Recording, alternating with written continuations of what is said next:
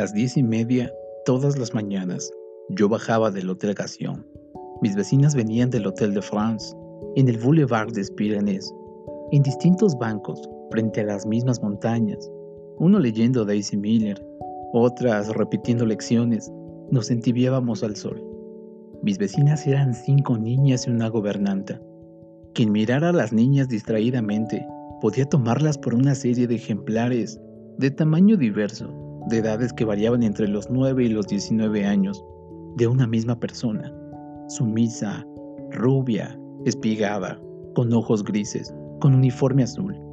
De la gobernanta, mujer provecta y de mal genio, guardo un recuerdo indefinido. Los contertulios de Sporting Bar me informaron que las niñas eran compatriotas mías, que el padre, un americano de sangre bearnesa, tenía estancias y una vasta fortuna en Buenos Aires, y que ahora la familia estaba en Pau para cobrar una herencia.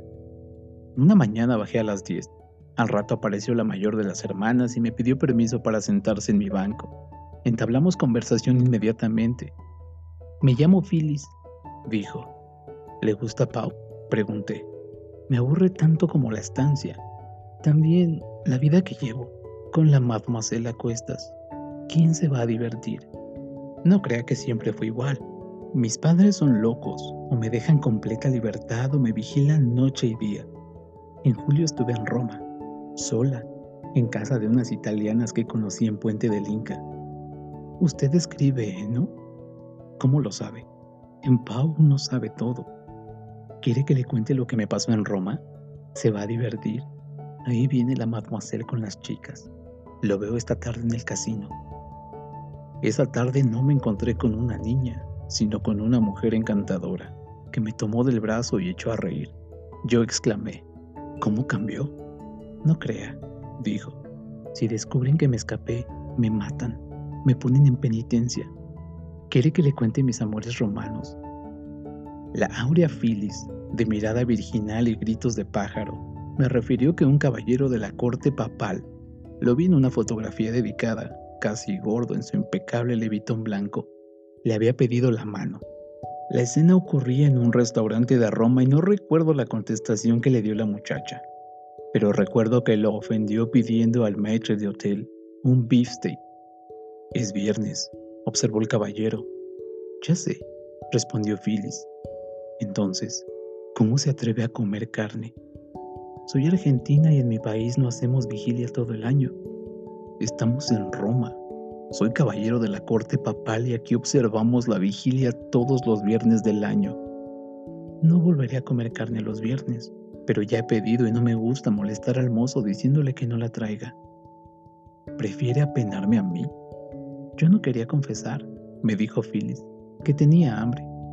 Trajeron el beefsteak, un tentador de beefsteak, y Phyllis, con ademanes de irritada resignación, no lo tocaba. Lo dejaba en el plato. El novio preguntó, ¿y ahora? ¿Por qué no come? Porque no quiero apenarlo, contestó ella. Ya que lo ha pedido, cómalo, concedió él desdeñosamente. Phyllis no esperó que insistiera, todavía enojada, pero con apuro y con placer, devoró el beefsteak. El novio exclamó con voz dolida, Nunca hubiera esperado este golpe. ¿Qué golpe?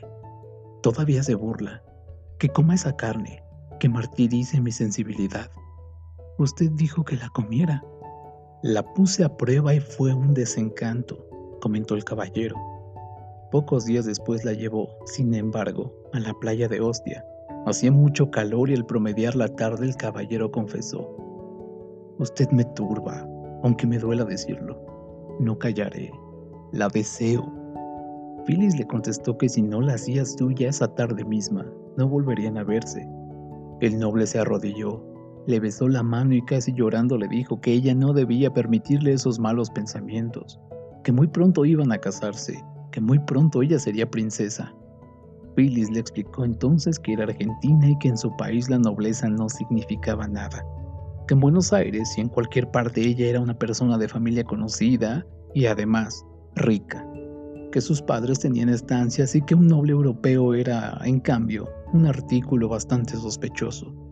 Ella misma, a pesar de quererlo y de no dudar de la pureza de sus sentimientos, No podía disimular la íntima convicción de que él planeaba un matrimonio de conveniencia.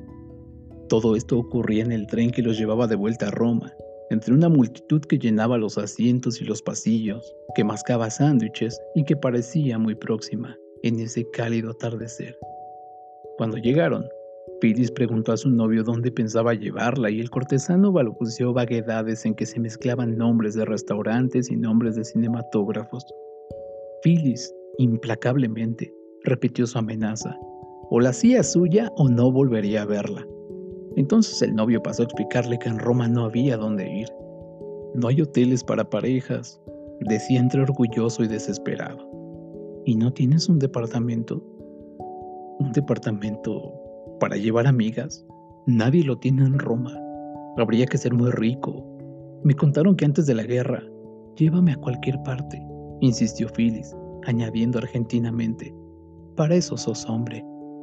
Mientras tanto vagaban por calles interminables, cuando Phyllis vio, en una esquina, a una prostituta. Encontró la solución. Dijo, vamos a la casa de esa mujer. Imposible hablarle, se defendió el novio. No podemos acercarnos los dos juntos. No puedo dejarte sola y acercarme yo. Entonces yo le hablaré.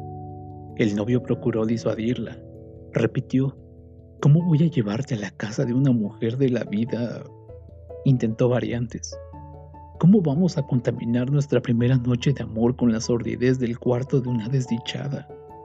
Phyllis, sin mirarlo y con voz cortante, preguntó, ¿vas vos o voy yo? El cortesano papal se resolvió. Por fin, habló con la mujer y los tres se encaminaron a la casa de ella. No iban juntos, la mujer caminaba unos metros adelante, sola. A él le aterraba la idea de que pudieran verlo con una prostituta. A Phyllis no le importaba que la vieran o no. Como la prostitución callejera estaba prohibida en Roma, cada vez que aparecía algún gendarme, el caballero pasaba angustias. Aunque no iban con la mujer, quería huir y obligar a Phyllis a que lo siguiera. ¿Qué se hubiera dicho si lo hubieran detenido a él, a un caballero de la corte papal, por andar mezclado con prostitutas. Phyllis le explicaba que no iba con la prostituta y que, precisamente, por ser caballero de la corte papal no se atreverían a detenerlo. Muchas veces, en esa peregrinación por las angostas callejuelas de la vieja Roma, perdieron a la mujer. Muchas veces, con alivio, el caballero declaró que la habían perdido definitivamente y muchas veces Phyllis lo obligó a seguir buscando. Siempre la encontraron y después de recorrer un oscuro, estrecho y maloliente laberinto, llegaron a la casa.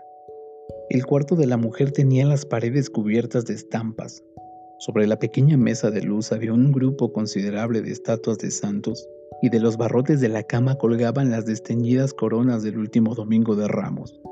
El caballero declaró que esos testigos le hacían más difícil aún la tarea que tenía por delante. En la contigua cocina, la mujer freía algo y con golpes de cacerolas manifestaba su impaciencia.